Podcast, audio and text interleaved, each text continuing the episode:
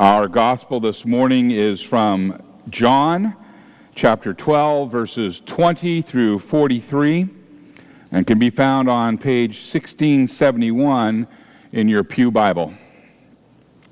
John records Now there were some Greeks among those who sent up to worship at the festival, and they came to Philip, who was from Bethsaida in Galilee with a request. They said, Sir, we would like to see Jesus. And Philip went to tell Andrew, and Andrew and Philip in turn told Jesus. And Jesus replied, The hour has come for the Son of Man to be glorified. Very truly I tell you, unless a kernel of wheat falls to the ground and dies, it remains only a single seed. But if it dies, it produces many seeds. Anyone who loves their life will lose it, while anyone who hates their life in this world will keep it for eternal life. Whoever serves me must follow me. Where I am, my servant also will be.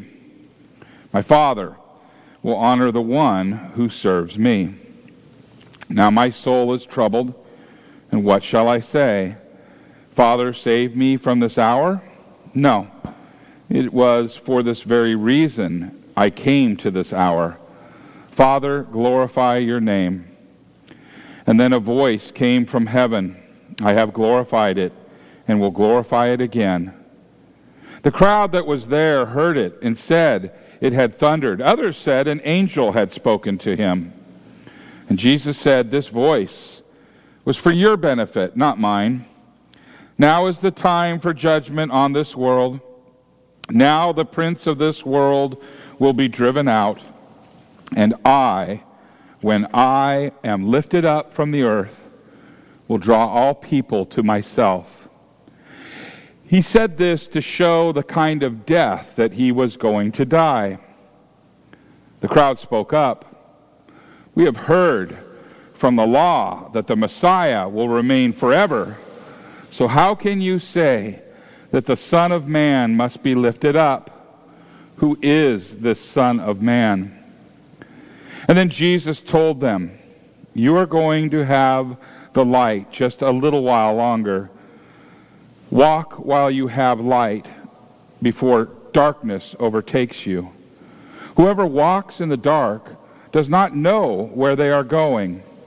Believe in the light while you have the light, so that you may become children of light. And when he had finished speaking, Jesus left and he hid himself from them. And even after Jesus had performed so many signs in their presence, they still would not believe in him. This was to fulfill the word of Isaiah the prophet. Lord, who has believed our message? And to whom has the arm of the Lord been revealed? For this reason they could not believe, because as Isaiah says elsewhere, he has blinded their eyes and hardened their hearts, so they can neither see with their eyes nor understand with their hearts, nor turn, and I would heal them. Isaiah said this because he saw Jesus' glory and he spoke about him. Yet at the same time, many, even among the leaders, believed in him. But because of the Pharisees, they would not openly acknowledge their faith for fear that they would be put out of the synagogue. For they loved human praise more than the praise from God. This is the gospel of the Lord. Praise to you, O Christ. You may be seated.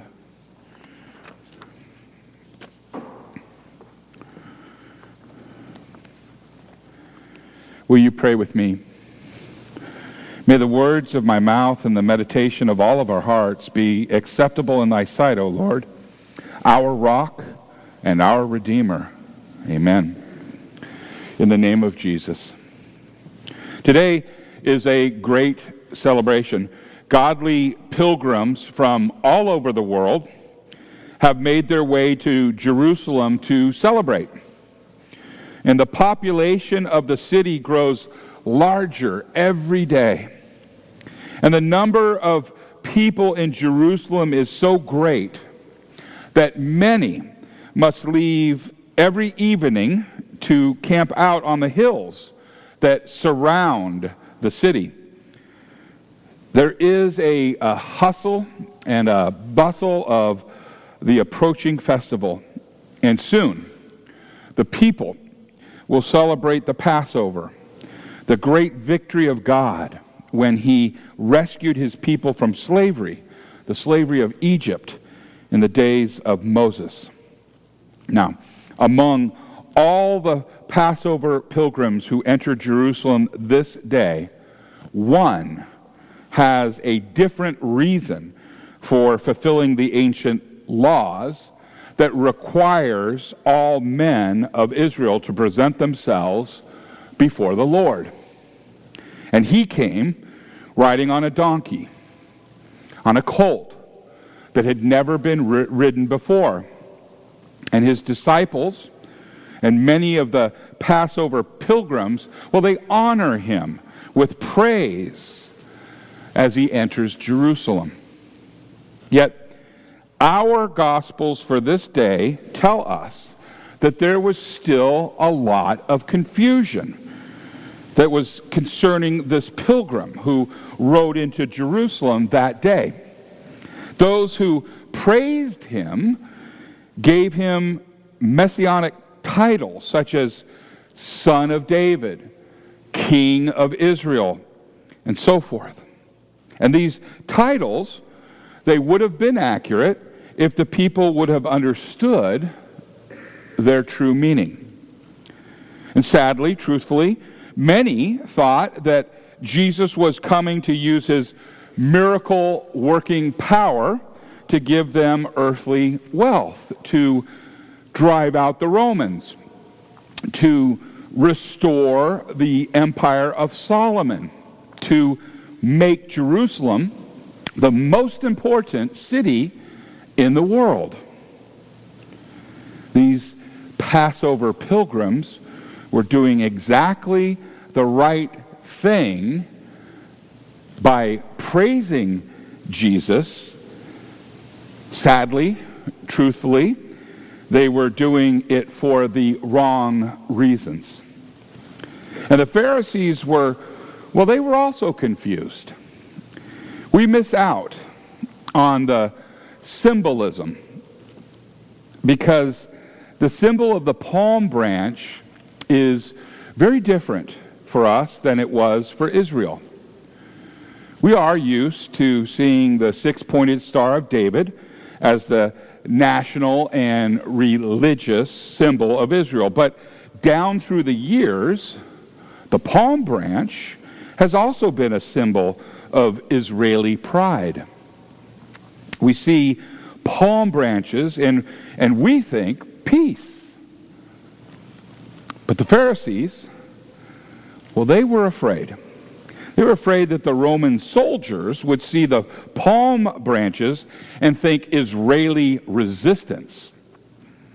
They were terrified that the Romans would interpret the noise as some sort of uprising and they would send troops in to shut it down.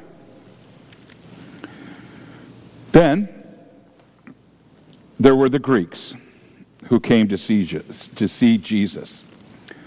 And we focus so much on Israel that sometimes we forget that God has his people in other nations as well. The Greeks were godly men, but they had not entered into the formalities of the Jewish system. Even though they were not formal members of the Jewish religion, they looked for the coming of the Messiah. And they had heard the talk, and, and, and they may have said this Could this Jesus of Nazareth be the Messiah? They wanted to meet Jesus, but we know as Gentiles they were not free to move about the temple grounds. And so they, they asked Philip to relay their request to Jesus. And Philip found Andrew, and they both went to Jesus. And then, if you remember, Jesus answered them. He said, The hour has come for the Son of Man to be glorified. Now, no doubt there were some who heard these words who said, Well, it's about time. And now we'll see something really spectacular. And it's no doubt that there were a few among the disciples, even among the disciples who were enticed by the palms and the hosannas of the crowds. And they were probably thinking, now Jesus will reveal his true royal nature. Now Jesus will drive out the Romans and establish his kingdom on earth. And as quickly as these temptations arose, they were dashed. Because Jesus continued, he said, Truly, truly, I say to you, unless a grain of wheat falls into the earth and dies, it remains alone. But if it dies, it bears much fruit. Now I imagine some in the crowd saying, What did the preacher just say? Did he just say that his glory is to die and be buried like a seed? Now, for years, Jesus kept on saying, my hour has not yet come. My hour has not yet come. And now, here in Jerusalem, after the glorious parade up into the temple, Jesus finally states, The hour has come. And the hour refers to his death. And how can death be glorious? It is interesting that Jesus spoke of himself as a seed. You see, thousands of years earlier, thousands of years before he took on humanity in the womb of a virgin, he came to visit Adam and Eve in the garden. And it was it was a sad journey. Adam and Eve had just eaten the forbidden fruit. And as he laid out the consequences of sin, he promised that the seed of the woman would crush the serpent's head, but at a price. The serpent would bite the heel of the woman's seed. And now, Jesus was in Jerusalem to take the poison of the serpent, serpent's bite while he crushed the serpent's head. And the poison would kill him and he would rest like a seed in the earth. And then, just as the seed germinates, so also would the Son of Man leave the ground, and he would bear much fruit. Jesus regularly, consistently, and clearly proclaimed his suffering, his death, and his resurrection. He clearly proclaimed this as his glory. He clearly proclaimed this as our salvation. And even so, his disciples, the crowds who sang his praise, the Greeks, and the Pharisees were consistently confused. They just didn't get it. They were unable to understand the greatest expression of the glory of God lies in Christ on the cross, where he suffered for all in order to forgive the sins of the world. Jesus wants you to, sh- to have a share in that glory. And in order f- to share in his glory, you must die. And Jesus said, Whoever loves his life loses it, and whoever hates his life in this world will keep it for eternal life. And Jesus used the word life in two ways life here on this earth and eternal life with him. And those who love the life of this world will lose their eternal life. And those who die to the life of this world already have eternal life. And that is what holy baptism is about, as the Holy Spirit inspired Paul to write this to Romans 6 3 through 5. Paul writes, Do you not know that all of us have been baptized into Jesus? We're baptized into his death. We were buried, therefore, with him by baptism into death, in order that, just as Christ was raised from the dead by the glory of the Father, we too might walk in newness of life. For if we have been united in a death like his, we shall certainly be united with him in a resurrection like his. There was a lot of confusion on that first Palm Sunday. Few if any people understood the reason Jesus came to Jerusalem that day.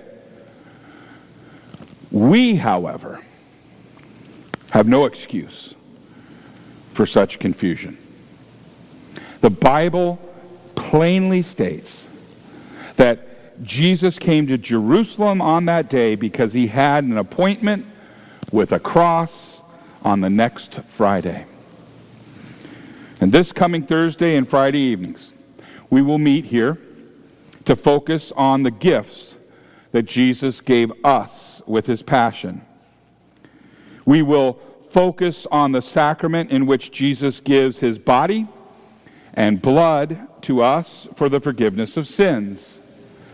We will focus on his death on the cross in which Jesus earned forgiveness for all our sins.